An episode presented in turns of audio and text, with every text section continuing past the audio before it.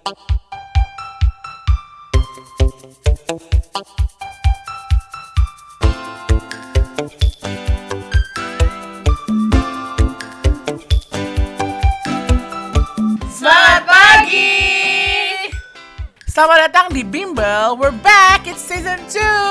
Akhirnya kita lulus semua. So, di mata pelajaran hari ini, kita bakal ngomongin tentang life after college dan segala kecemasan yang menyertainya. So, without further ado, let's discuss.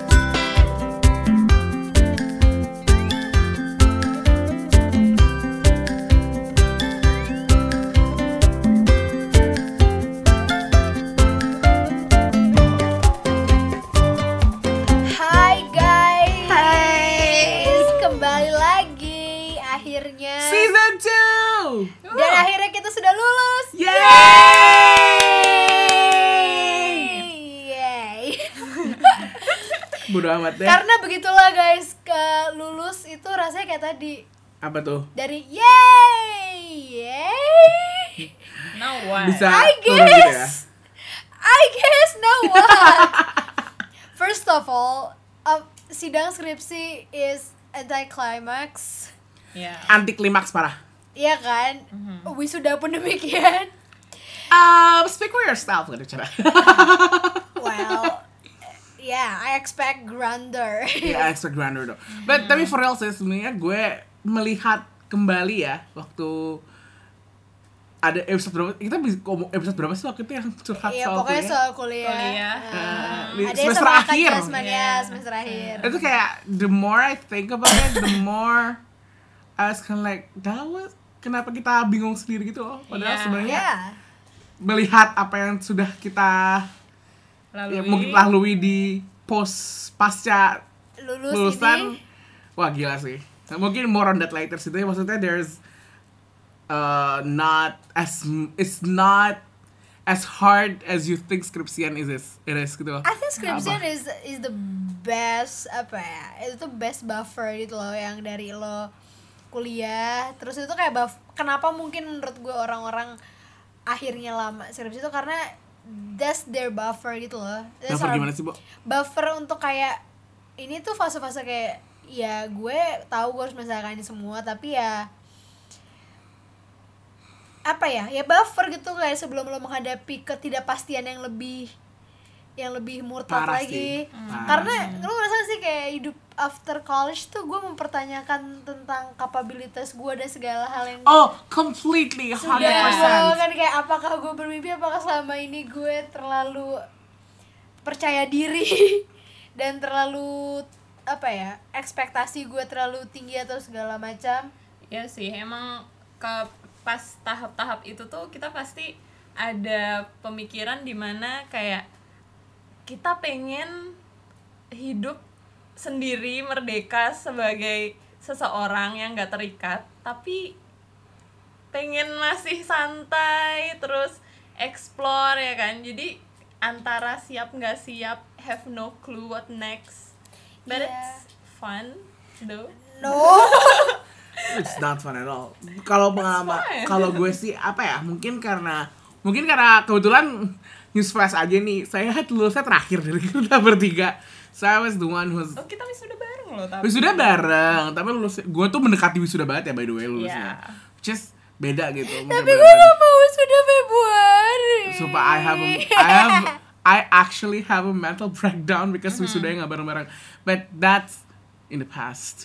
But yeah. Tapi yang maksud gue apa ya, yang gue rasain sekarang ya setelah kuliah tuh pertama adalah uh, anxiety sih. Gue gue sekarang dalam posisi mungkin uh, buat nanti teman-teman juga begini tahu, Surya sama Suli ini akhirnya sekarang sudah kerja, puji Tuhan sudah profesional, profesional muda aja, terus saya F M pegawai uh, muda, pegawai muda, babu-babu korporat. But still, maksud gue, um, gue sekarang masih masih mencari ya dalam tanda kutip. Mm-hmm. It, kemarin gue ingat banget gue kema- um, gue kebetulan kemarin habis ditolak dari salah satu manajemen uh, waktu daftar manajemen training di salah di satu perusahaan swasta, perusahaan F M C G, jelas perusahaan F M C G ternama uh, multinasional uh, di Jakarta. Dan sebut saja sebut mawar. saja mawar, mawar. Enggak dong, sebut saja air. Ya. Oke. Ya enggak, ya enggak. Terus take the hint, bitch. Um, dan waktu ngobrol tuh, jadi kebetulan yang daftar tuh bukan cuma gue. Ada salah satu teman gue yang lulusnya barengan sama kita juga. Uh-huh. Uh, dia daftar juga gitu. Dan waktu itu kita sama-sama masuk untuk online assessment yang kayak yeah. psikotest loh. And then we didn't, ya newsflash kita gak keterima. Uh-huh.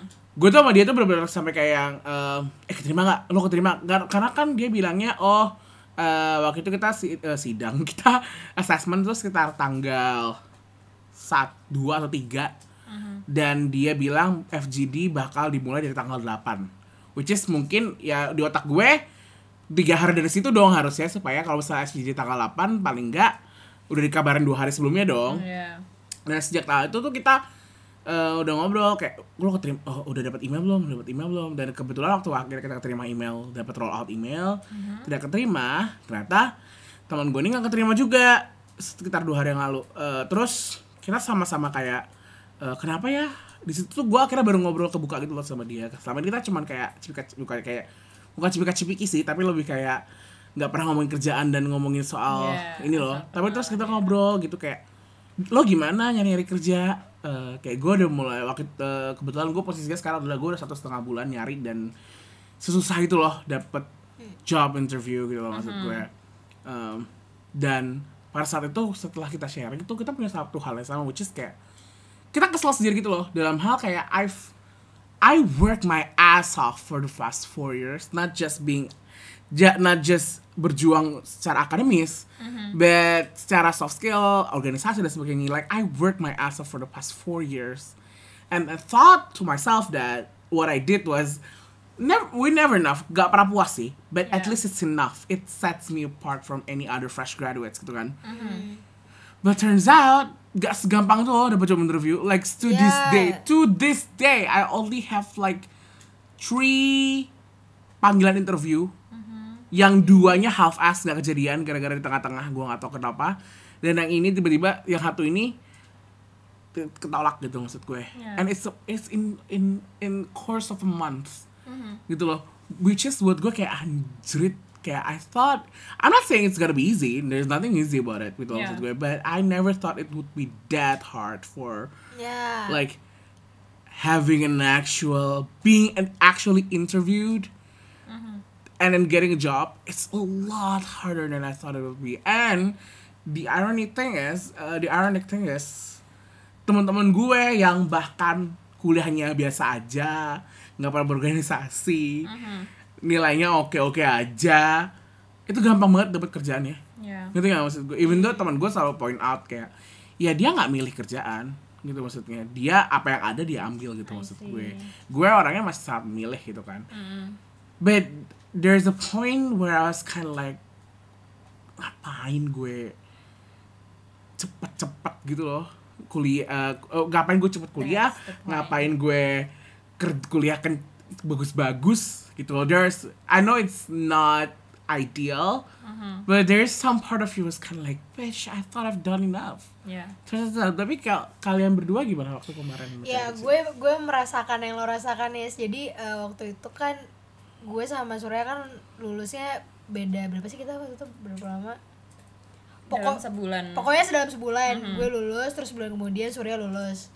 Yeah. But then Uh, turns out Surya duluan yang dapat kerjaan kan? Oh iya yeah, iya yeah. Dan itu tuh gue yang sempet sama kayak lo ya, kayak gue mikir anjrit gitu kan, anjrit gue gue nganggur waktu berapa bulan ya, sebulan lebih waktu kan, sebulan lebih gue belum dapat kerjaan. Surya baru lulus berapa minggu langsung dapat kerjaan, kayak fuck gitu terus. Yeah, tapi nggak maksudnya nggak sih kayak I'm happy, yeah, yeah. I, I was happy Anxiety. for you. We're happy for you always. Anxiety. We're happy for you, but still I'm questioning myself kayak.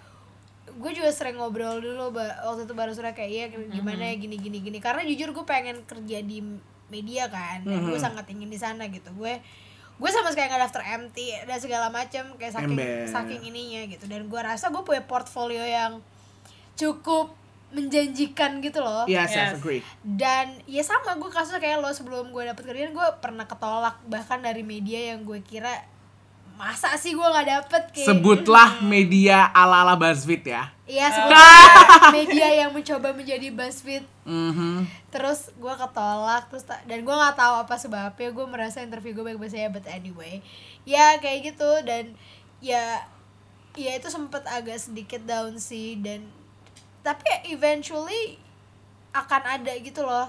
Cuma memang rasa anxiety-nya apa ya, lo akan kayak mengalami kecemasan itu setiap hari. It is, yeah. It is very, I, I can I can test give a testimony that it is very much an anxiety inducing, like like you're in a pressure cooker gitu maksud gue, like yeah. Even though orang tua lo sih biasa aja gitu loh.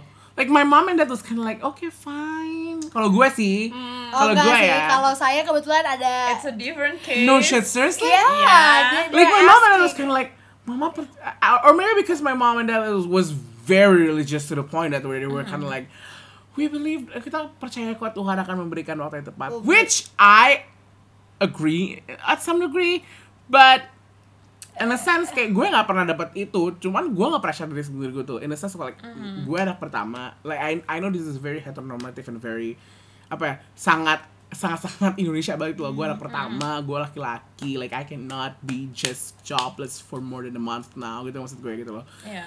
Tapi kalau di gue sih nyokap bokap gue never like lo gimana sih nyari kerjanya lo gimana well, gitu well, loh. My, my dad and well, my parents is not actually but, saying things like kok lo dapat kerja sih gini, but they're like gimana sorry gimana nyari kerja, uh, udah ada panggilan belum, you know that sort yeah, of yeah, things yeah. Kayak nanya kapan lulus gitu, kayak hmm. gimana kerja dapetin ini belum, skripsi nyampe mana, ah, kayak gitu kan? Pertanyaannya. Dan point is ketika lo skripsian lo lo punya kontrol akan itu gitu lo well eh, not really though nggak, but but to some degree you have the the control oh, gitu yeah, one hundred percent, kayak, yeah. Iya kan untuk lo ngerjain kapas segala macam segala macam segala macam. But for job seeking you don't have that control gitu loh yang oh completely. Iya kan dari mulai hmm.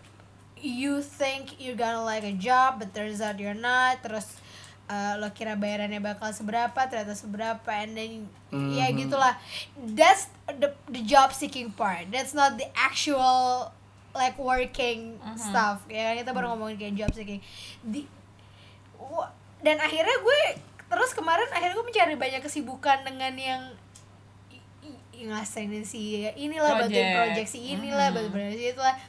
I'm telling myself that I'm a freelancer yeah. because you need to do that in some degree because, though, because you're gonna go insane if you're not in because j- uh, being pengangguran is too harsh for mm-hmm. my ego. Yeah. So I'm telling myself I'm not, I'm a I'm a freelance project manager.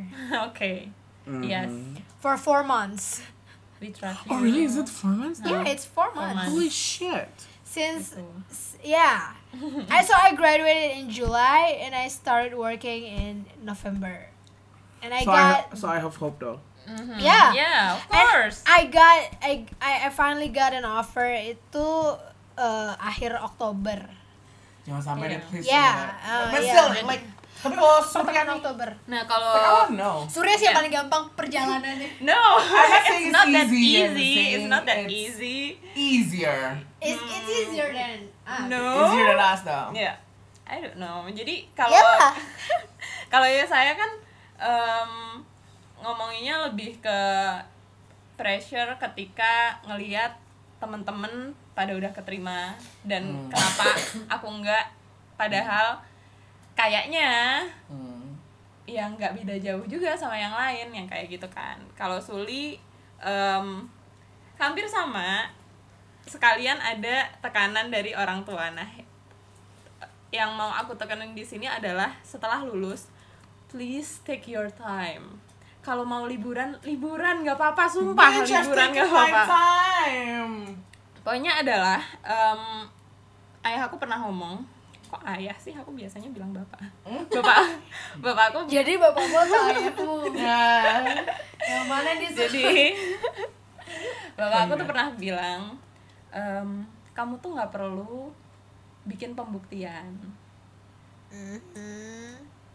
Kamu tuh cuman perlu Um, pengakuan dari siapa sih ya kan, dari orang tua pun kita nggak perlu kok kamu membuktikan sesuatu, ya kan. Nah itu makanya take your time, tapi tapi jangan lupakan juga kalau orang tua itu biasanya tanpa sadar menuntut. Oh, of course. Nah, yeah. itu tadi. Nah, ketika Mas Yesaya dan Mbak Surya ini susah mencari kerja, saya susah meyakinkan orang tua saya untuk memilih pekerjaan. Nah, makanya ini kemarin sebenarnya kan niatnya sama kayak Suli buat ngejar di media. Mm-hmm. But turns out ya biasalah, bapak dan ibu tidak sabar melihat anaknya memiliki sebuah pekerjaan tetap kan untuk diceritakan ke tetangga-tetangganya seperti itu. Jadi akhirnya kemarin itu um, untungnya gara-gara koneksi pas magang direkomendasiin lah ke sebuah perusahaan ini, dan perusahaan e-commerce dari negeri tirai, tirai bambu ini. Perusahaan e-commerce yang sangat original ya. Sangat original. Take the hint. Take the hint. Okay. Ya, sangat original dan dijamin ori lah. Oh, gila sih lo fix. Eh, ini kita harus dibayar ini. Copywriting lo itu fix. Loh, ini ini kan promoted konten. Oke, okay, oke. Okay. Kita jual bentar lagi. Gitu, dan sebenarnya jauh jauh dari um, apa ya, jauh dari jurusan pas kuliah aku dulu. Jadi um, for your information, aku kuliah jurusan jurnalistik, komunikasi, dan sekarang pekerjaan aku adalah search engine result page analyst. Itu di departemen I T yang I T. Ya, yang isinya teman-teman dari I T B dan U I dari teknik uh, informatika, informatika ya, coding dan sebagainya ya, itu. Cuman um, yang mau aku sampaikan di sini adalah sebenarnya nggak um, penting kamu lulus dari mana, kamu uh, ijazahnya nilainya berapa, tapi yang penting adalah karya kamu. Soalnya kemarin itu bener-bener pure yang dilihat Uh, adalah portofolio, portofolio aku, dan kemarin skripsi juga ngebantu sih gara-gara ada keterkaitan dengan itu, social posisi game. Itu ha. Dan itu F Y I juga ijazahku belum keluar ya, jadi teman-teman kita punya zona waktu masing-masing, jadi santai aja. But the, but the thing is gini Sur, kalau lo kan tadi ngomong apa namanya, lo maksudnya pure dari portfolio, tapi kayak ya saya portfolio kurang apa aja. I'm not one who say this. I'm not. Yeah. I'm not. Pemenang Pekom berturut-turut. I would like to distance yeah. myself from this narrative right now. Pemenang. Okay. Iya, yeah, maksudnya gini, kayak we, gue yakin banyak banget kayak orang-orang uh, kalian juga yang mikir kayak kayak portfolio gue nggak sejelek itu deh. I mean it's not, kayak my my C V is not the greatest C V I ever know. Mm-hmm. But it's but it, it's It's good, it's a good one. Mm-hmm. I I'm sure of it. Kayak, yeah, it's not it's not that bad gitu, kayak kalau orang lazim bilang kayak oke okay, mm-hmm. gitu. Cie sombong. Iya. Yeah. Padahal empat bulan nganggur. But this but this thing gitu kadang-kadang, mm-hmm. dan menurut gue itu juga sih yang perlu perlu dipersiapkan dan perlu kita yakin bersama adalah kita harus manage ekspektasi kita bahwa nah itu, itu sih menurut gue, karena dulu gue juga maksudnya ketika gue skripsi gue pikir kayak iya gue paling ntar uh, lulus sebulan langsung dapat kerja kayak gitu kan. Ya saya juga gitu kan, pasti ekspektasinya yeah, kayak lulus like langsung kerja. Mm-hmm. Like I take myself two weeks for like me time, and then satu bulan gue nyari kerja dan dapat itu. Itu uh, sebenarnya planning gue sih. Yeah, mm-hmm. But turns out not like that. But what I want to talk about also is the pressure that gue nggak mau bahas ini sebenarnya. Bukan mau bahas, nggak mau bahas ini. Gue nggak mau bahas ini terlalu jauh sih, tapi kayaknya ada hubungan deh kalau gue bahas bahwa the pressure when it comes to you guys are females, you're women. Yeah. Whether you're not, whether exactly. you're gonna, whether you're gonna have a job or not, whether you're gonna, have, whether you're gonna, selama apapun lo mencari kerja, you're not gonna be pressured by society to say like, kok lo nggak kerja sih? But there's a huge difference when you're a guy. Mm-hmm. And then suddenly I'm saying like, bitch, you're not, ngerti gak maksud gue? Kayak, lo gak, kok tang, lo tak, pertama tanggung jawab lo dimana? Like, tanggung jawab apa? Pertama pertanyaan gue. Kedua, like, you're a guy, you're supposed to provide. And then suddenly I was kind of like, in a sense, I don't want to agree with that sentiment, but at the same time, that pressure is real. Yeah. And it be- and the truth is, it's very much a pressure that you give on yourself too. Kayak gue juga gak mau mikir itu, tapi but I think about it like, dude, you're a guy, you're gonna this, this, this, this, this. Like the, you have this heteronormative, you know, gue benci banget sih kata-kata itu, tapi kayak you have this heteronormative, uh, apa ya, um, somehow lo punya kewajiban ini gitu lo sebagai laki-laki itu gitu. And I was kind of like, as much as I hate to admit it, that pressure is real gitu maksud gue. There's a huge difference. Karena kalau gue pikir-pikir ya, setelah gue pikir-pikir, semua teman cowok gue tuh udah kerja gitu, mm-hmm. ngerti nggak? Dan cep dan cepat gitu mendapatnya. And then suddenly me being like hi, and then like gue nggak kerja gitu. Dan teman-teman gue yang banyakan yang masih menganggur dan masih mencari, mm-hmm. dan masih biasa aja dan masih sasori hahahihi ke pergi ke luar negeri, itu kebanyakan cewek-cewek, yang cowok-cowok justru kayak yang either lo pengangguran karena lo belum selesai kerja skripsi dan kuliah, atau lo sekarang lagi nunggu S dua. Oh, ngerti gak? Yeah. The ones who are actually try to have a, to work udah bekerja, ngerti maksud gue. And that puts more pressure towards me. Even though kayaknya kayak itu vague banget sih, kayak maksudnya kayak gak ada yang ngomong, gak ada yang gini, tapi kayak there's this, like there's a, like tapi there's maksud self pressure that you're putting yourself tapi into maksud, it, tapi right? Maksud gue gue juga ngerasa gitu kok ya, kayak gue gak melarang. My question is sorry sorry my question is whether it's a gender thing. Do you feel pressured or not? Yeah, I yeah. feel pressured karena tapi gue ngelihat satu gue ngelihat dari temen gue, kayak gue ada di poin dimana ketika ada orang nanya uh, atau kakak kelas nanya atau siapa nanya, eh si te- te- te- angkatan gue yang ada teman-teman kita yang seangkatan yang udah pada lulus juga pada kerja di mana, gue yang bilang jujur yang di titik kayak jujur gue di titik yang gue nggak mau nanya orang udah pada kerja di mana. Me too. Karena mm-hmm. gue nggak masuk gini, gue gini kayak I pressured myself enough gitu loh kayak. Oh completely. Kayak gue nggak perlu tahu kayak if I see that they're working in their social media, good for them, ya kan? Yeah. Good for them gitu, maksudnya kayak I, I, I'm happy for them. Tapi gue gak akan yang kayak jadi lo udah kerja di mana, gini gini gini kayak no, no thank you, yeah. I'm not torture torturing myself with that with hmm. with their answer gitu kan. I mean, Surya aja nggak sama gue when I know that she got a job before me, I I kinda taken aback terus kayak kayak oh, shit, gimana maksudnya orang lain yang Yeah, yeah. yang ngerti kan ya, hmm. bukan gue sering kata gimana, but it it it added some pressure. Yeah, it's, yeah it gives course. An added pressure gitu loh, gitu loh. Iya kan, dan ya menurut gue nggak jadi, dan menurut gue itu mungkin cowok punya pressure-nya sendiri, tapi menurut gue cewek juga merasakan hal yang sama kok, okay. ya nggak yeah. sih? Kalau kalau di aku sih lebih malah pressure cewek tuh kalau di lingkungan aku masih kayak cewek tuh kalau nyari kerja harus yang stabil, yeah. P N S, U M N, oh some God. Kind of that. Yeah, it still happen, guys. Mm-hmm. Nah, itu sih. Dan ketika uh, cewek ngambil pekerjaan di dunia kreatif, mm. itu bakal lebih diremehin kayak dipandang sebelah mata gitu kan. It's... Nah, itu sih. Jadi Sebel... masih masih banyak hal yang ya bikin kita kayak milih pekerjaan aja susah, apalagi mm-hmm. ngedapetinnya gitu. Jadi itu ada milih beberapa aja susah. Milih, milih aja susah. Milih aja susah. Oh my God, milih aduh, aja susah. Gimana mau tapi at the same time, at the same time gue kemarin nyokap gue, my mom brings up a very good point which is like um, dia bilang kalau well what can you take away from this experience? What do you like?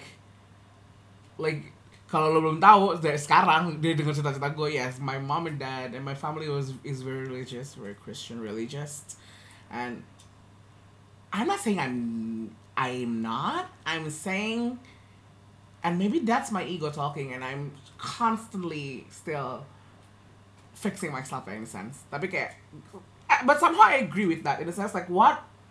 Is the universe want you to say? What is God want you to say? And I guess in a way yang gue pelajari adalah pertama, it humbles yourself to the point that you kind of like, oh, like ya yeah, lo gak bisa sesecure lo jadi orang dan akhirnya jadi lebih berigo gitu loh, maksud gue. Mm-hmm. Bahwa kayak, oh, my portfolio is this, bitch, I got th- I got this, ketika maksud gue, like yeah. I legit going out from college thinking that, well, I'm not gonna find it difficult to find a job, and then mm-hmm. suddenly you're in the place where you're kind of like, holy shit, gitu maksud gue. And it humbles you in the sense of like, okay, then um, you have to check your ego first and kind of like say, maybe I need to learn more, and maybe, yeah, it's never enough, and you're just gonna hustle, something else, because, yeah. and you cannot just stand still and thinking what you had is enough. Not that I do that, not that I feel like it's enough. I'm saying that you need to, you cannot be constantly comfortable with the state that you're in. Like, maybe it's a way for me to jumpstart ke hal yang kayak, you have to hustle every day, gitu maksud gue. You need to hustle, hustle, hustle. This is Jakarta, gitu nggak? This is This this city is a beast of itself, gitu maksud gue. Yeah. Dan di satu, satu sisi lain adalah, like dari kemarin gue ber kalau kalau gue berdoa, kalau gue berdoa, gue selalu bilang kayak I I pray that one day if I am in the position of giving someone else an opportunity, I will I will give them my full-hearted apa ya, my full-hearted trust. In mm-hmm. a sense, gue dua kali nyoba job interview, job, nyoba offer job, selalu kalah di experience. They do not want to hire fresh graduates because they, mereka pikir kita gak punya experience. Yeah.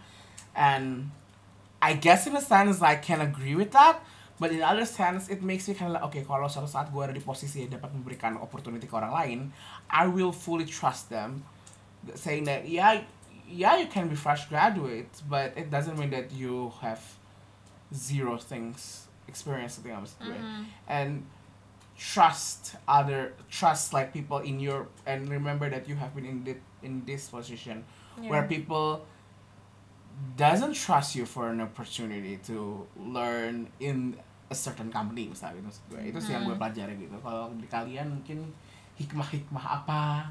Mungkin hikmah sama kerja sih ya. Karena kalian yang kerja sekarang kan, uh, lo udah berapa bu, udah lumayan lama sur, sur dan mm-hmm. uh, Suli yang sudah lo sebulan nggak sih? Sebulan. Sebulan kerja. Uh, what experience slash wisdom that you had Surya, looking back? Surya dulu, Surya dulu. Oh, okay. Post kuliah gitu setelah. Um, yang pertama, setiap orang punya zona waktu masing-masing. Balik mm-hmm. lagi itu. Jadi take your time. Kalau belum dapat ya udah cari. Kamu nggak nggak tahu sebenarnya ini Suli udah ditolak berapa kali, aku udah ditolak berapa kali, udah diabaikan berapa kali gitu kan. Gitu. Yang kedua adalah benar-benar pertimbangkan um, apa yang kalian cari. Maksudnya kayak ketika kalian nyari pekerjaan, apakah kalian nyari uh, nama dari tempat kalian bekerja? Apakah kalian nyari uang? Apakah kalian nyari passion kalian di situ? Oh, apakah kalian nurutin orang tua? Yang kayak gitu yeah. sih. Nah, soalnya ketika uh, terjun ke sebuah pekerjaan, kita nggak bisa bertemu hanya satu atau dua orang atau beberapa kegiatan yang uh, bakal kita bayangin sebelumnya bakal fun yang kayak gitu. Soalnya sama aja lingkungan kerja itu sama kayak uh, lingkungan sosial, ada yang nggak cocok sama kita, ada yang cocok sama kita yang kayak gitu. Jadi kita tuh harus mempertimbangkan apa sih yang kita kejar yang kayak gitu. Sebagai fresh grad ya kan, apakah memang kalian butuh uang? Kalau kalian butuh uang ya nggak apa-apa, apapun sambra aja kalau kalian mau daftar yang kayak gitu. Tapi kalau kalian Uh, adalah orang yang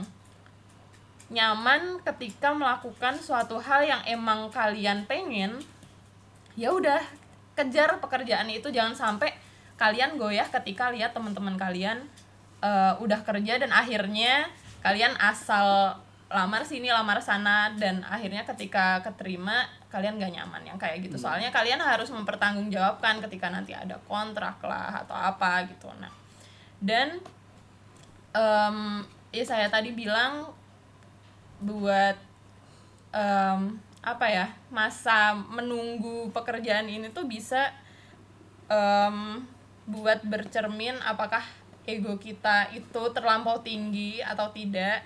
Cuma balik lagi tetap ketika um, apa ya, berhadapan dengan orang-orang yang mencari kita sebagai pekerja, jangan sampai uh, kita apa ya, menurunkan kualitas kita sendiri. Jadi kalau hmm. kalian percaya ka, um, pekerjaan kalian bagus, portofolio kalian bagus, beraniin diri buat um, masang harga tinggi lah istilahnya, tapi tetap tekankan kalau kalian bisa bergain. Jadi yeah. um, present diri kalian sendiri kalau kita bagus loh, kita udah ada pengalaman ini, kita udah ada karya ini, gini gini gini, kita mau kerja di kalian, kalian mau nggak memper- mempekerjakan kita kalau kita gini gini gini. Nah itu sih, jadi jangan sampai minder yang pertama, dan itu tadi balik lagi, kalian harus tahu kalian nyari apa dan tetap harus ada target kayak yang Yesaya sama Suli tadi bilang, harus ada rencana dalam sekian bulan pengen uh, kerjaan gini gini gini, itu tetap harus ada target sih, soalnya kalau enggak bakal loss. But, I, but I, sebelum gue move ke Surya, I do wanna bring up uh, uh, Surya Surya tadi bring up satu hal yang menurut gue bagus sih, which is kayak, dan itu, dan gue sangat struggle sih di situ, sedikit mm-hmm. struggle, which is kayak the idea that you have to quote unquote sell yourself mm-hmm. in a sense. Itu there's a line between being uh, bukan honest ya, enhancing enhancing apa gimana, there's the line between selling yourself to the, a company, to a company mm-hmm. that ada yang enggak overselling tapi lo juga enggak minder, itu kayak that, that's a very tricky line mm-hmm. to navigate gitu yeah, maksud gue yeah. Karena kayak gue sendiri juga bukan tipe orang yang seneng banget kayak ah G P A gue tiga koma sekian, uh, gue punya portofolio gini-gini-gini, hmm. I am really confident that I can work with you. Itu kan jawab apa uh, kalimat-kalimat cover letter gitu maksud yeah. gue yang like I uh, with my experience and this this this this yang I can uh, my skill are this this this this I gue orang yang sangat sebenarnya sangat sulit untuk menjual diri gue sendiri in a sense hmm. like even when I started building up my portfolio. Uh, temen gue yang point out what you have a tendency to o- to undersell yourself, dia bilang gitu kayak mm-hmm. kenapa sih kayak cause I don't wanna lie bitch gitu in the sense kayak yeah. you're not lying, you're not overselling, you're nah. stating the fact gitu maksud gue yeah. and that is the line that I was really struggled with pada saat uh, mulai mau play-play gitu loh mm-hmm. ada lo pernah apa sih yang kalian lakukan waktu itu like like how do you over, how do you not oversell yourself but at the same time saying the fact that I am awesome, hire me bitch, gitu maksud gue. Yeah. Nah, eh, ini ini sekarang gue nyambung ya. Jadi yeah. gue tuh ketika dalam proses job seeking dan interview kayak gue sempet yang ada di titik dimana gue mikir apakah gue come off to ar- to arrogance hmm. di depan interview gitu, di depan nah, interview huh. gue gitu kayak uh-huh. kayak anjir nih orang baru lulus, nih orang baru lulus aja kayak belagu so tau gini gini gini gini, gini gini gini gini lah, siapalah gue yang baru apalah dia taunya segala macam segala macam. Kayak gue sempat mikir kayak gitu karena I have that tendency to, you know, kayak bitch I know stuff kayak yeah, gitu yeah, yeah. ya kan. Oke. Okay. Ya. Yeah. Yeah. Oke. Okay. Tapi ya udah gitu dan dan akhirnya gue gue tidak banyak berubah. Akhirnya ada juga yang menerima gue mm-hmm. dengan dengan kondisi gue seperti itu, tapi ya kemudian gue agak tone down ini gue sih, maksudnya tone down uh, quote unquote arrogance gitu maksudnya. Iya, tone, tone, tone down arrogance gue dan the way I speak, the way I jujur ya, interview yang untuk pekerjaan gue sekarang, gue kira gue gak bakal keterima. Why? Because they asked me about my past work, which is this headlines in business media. Like, what are you writing in there? And I wrote it like a year ago. And I forgot all mm. the terms. Yeah, yeah, yeah. Mm-hmm. So, when, so I'm basically telling them like, yeah, waktu saya nulis soal gini, gini, gini. Ini maksudnya, iya yeah, mas itu, segala macam. Then, gue kayak, oh shit man, I, I, I feel so stupid. But then, tapi ternyata, I, I got the job, so... mungkin nggak ada salahnya juga kayak gitu, kayak lo memperlihatkan bahwa lo lo masih punya ruang untuk berkembang gitu lo. Justru mm-hmm. ketika lo come off too strong kayak yang gue udah gini gini gini gini gini gini ini, mungkin mereka akan mikir kayak. Dan kemarin gue sempat dengar juga dari uh, atasan-atasan gue kayak iya dia nggak nggak ini tuh orang-orang kayak gitu tuh nggak mau belajar soalnya gini gini gini gini gini gini. So ya yeah, watch your language. Mm-hmm. And dan ini gue nyambung sih tadi yang sama Surya kayak uh, soal ap, ap, lo harus tahu apa yang lo mau ketika mencari pekerjaan kayak, dan lo harus menyadari bahwa apa yang lo mau itu punya risiko yang masing-masing. Misal ketika lo seringkali ketika lo mengejar passion passion lo tidak tidak didukung dengan penghasilan yang memadai atau mm-hmm. itu butuh waktu yang sangat panjang untuk lo berada di posisi yang lo inginkan gitu, dan lo harus siap untuk itu gitu. Kalau lo nggak siap untuk itu ya lo harus mengevaluasi. Iya. Uh, ini lo lagi apa long term vision lo lagi gitu loh kayak gitu. Nah, dan itu sedang gue rasakan sekarang sebetulnya. Enggak enggak gue rasakan gue lagi gue lagi bener-bener apakah kayak it's not that I'm not enjoying my job, I mean I, I do gitu. Gue baru sebulan kan, mm. gue masih adaptasi segala macam. Cuma gue jadi cuma gue juga pikir-mikir yang do I really want to work for a company? Kayak apa bedanya gue kerja keras? Ngerti gak sih kayak gue kerja keras tapi gue sampai jadi kelas menengah? Mm-hmm. Atau ya udah kayak gue nyari kerjaan yang gampang aja terus sama aja duitnya segitu-segitu juga gitu. Mm-hmm. Atau kayak udah gue kerja keras tuh siapa tahu gue bisa jadi you know something else, something more. Sebagai sebagai kayak yeah. gitu. Kayak gitu loh maksudnya there's there's gue lagi mengevaluasi, gue lagi banyak berpikir soal kayak gitu. Bener. Tapi ya Hmm. tapi yang pada baru sebulan kerja. Tapi ya. Bener ya, pada akhirnya idealisme berakhir di mahasiswa. Hmm. Gue makin, yeah. kata Arin itu makin berasa gitu, yeah. like oh you started to compromise the thing that you were yeah. so hold on to, mm-hmm. in a sense because like there's an extent of your idealism is can can can can be true. Uh, in real life gitu, in a sense like lo ujung-ujungnya lo nggak bisa punya satu apa nggak bisa keras terhadap idealisme lo sendiri gitu lo.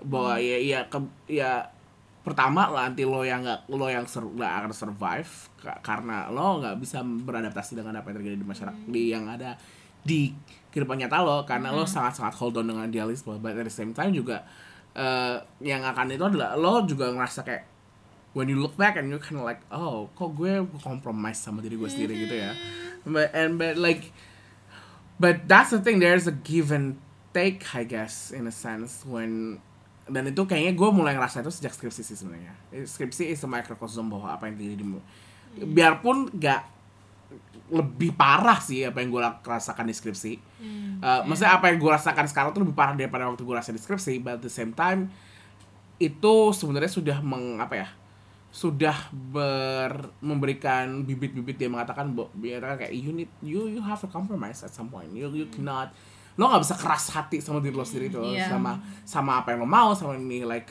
for example sekarang tuh gue lagi sering berantem sama nyokap karena kayak um, ya lo nggak bisa lo nggak bisa kayak maunya lo kayak gini-gini, lo gue tau lo orangnya rapi, lo tau lo gue pengennya kayak test test test you cannot be a control freak at the, in the sense of you cannot control everyone again, mm-hmm. like at some point you need to compromise that hidup tuh berantakan, lo nggak akan bisa ngikut mau lo nggak akan tercapai, ta- tapi apa yang terjadi supaya paling enggak goal yang sama bisa lo dapatkan biarpun dengan proses yang nggak sesuai goal, nggak sesuai it, dengan lo mau. Is it your mom yeah. to you or you to your mom?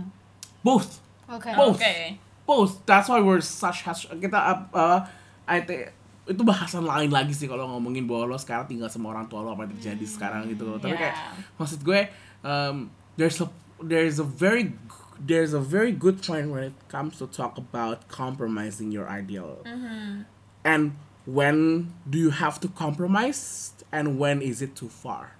Yeah. Ngerti gak sih? Karena gue juga kalau ngomongin soal yang tadi cari kerjaan yang gak sesuai passion, gue juga melihat teman-teman gue yang dulu awalnya kayak you know what? As long as I get paid, mm-hmm. I'm okay.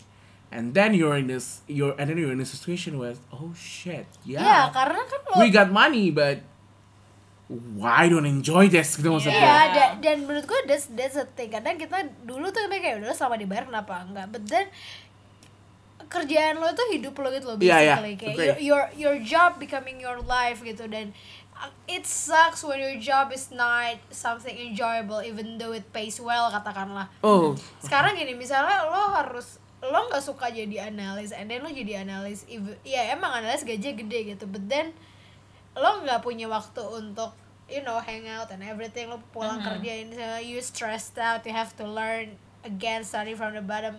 Itu capek lo, dan ya kalau lo suka ya silakan gitu go, tapi kalau lo maksain hanya karena it pays well, iya balik lagi apa balik yang lagi, dicari apa kan? Yang dicari hmm. gitu hmm.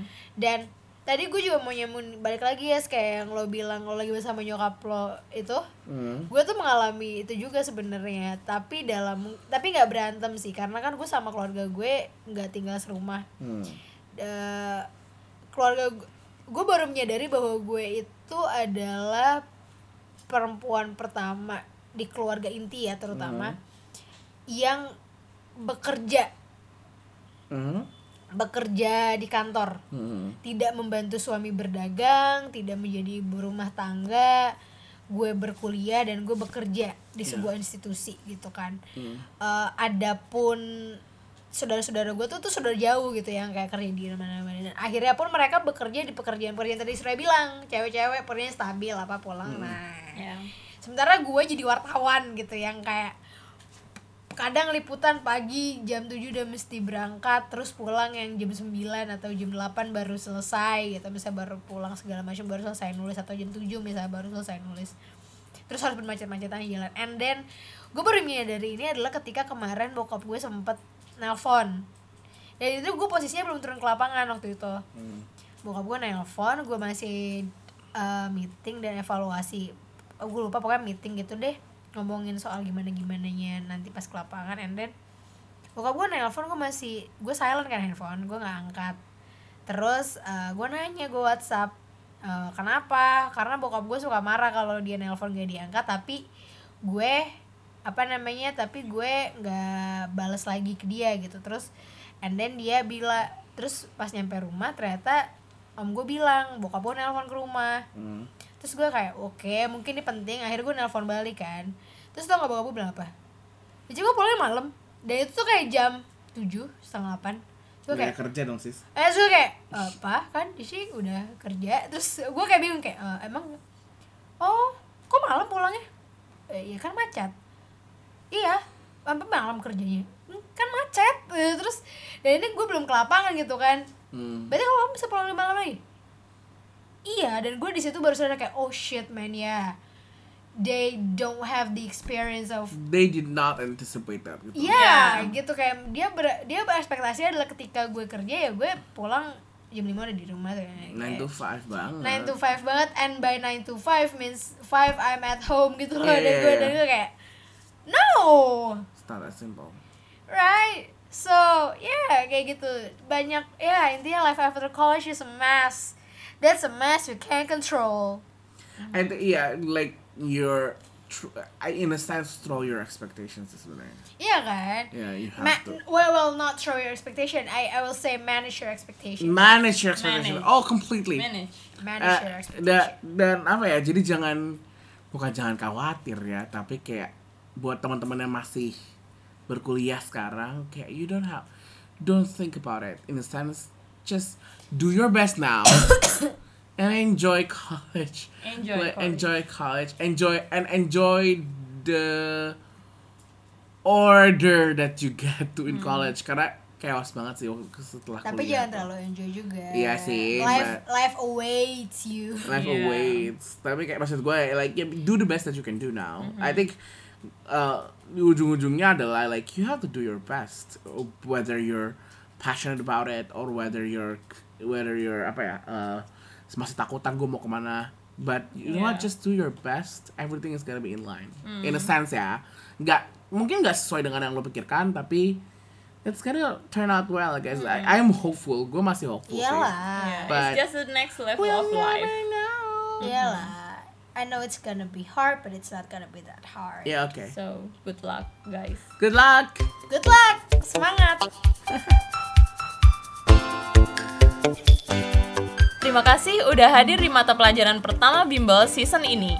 Bimbel akan hadir tiap hari Minggu dengan mata pelajaran yang lebih seru dan insya Allah berfaedah.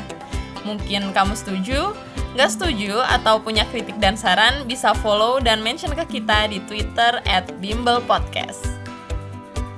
Kita juga mau ngasih special shoutout buat G P The Pope yang udah ngasih kita review dan bintang lima di iTunes Podcast. Thank you so much! Untuk teman-teman yang lain yang udah dengerin kita di iTunes Podcast, bisa banget nih kasih review di laman podcast Bimbel, cause it'll help us a lot, especially to boost our podcast. Bimbel Podcast merupakan hasil produksi Bimbel Media yang diproduksi oleh Surya Ratnawara, Surya Laili Islami, dan Yesaya Ferdinand. Editor Yesaya Ferdinand, dan musik yang kita pakai adalah Hurrah for Maybes dari mixtape club dot com. Sampai jumpa di Bimbel berikutnya!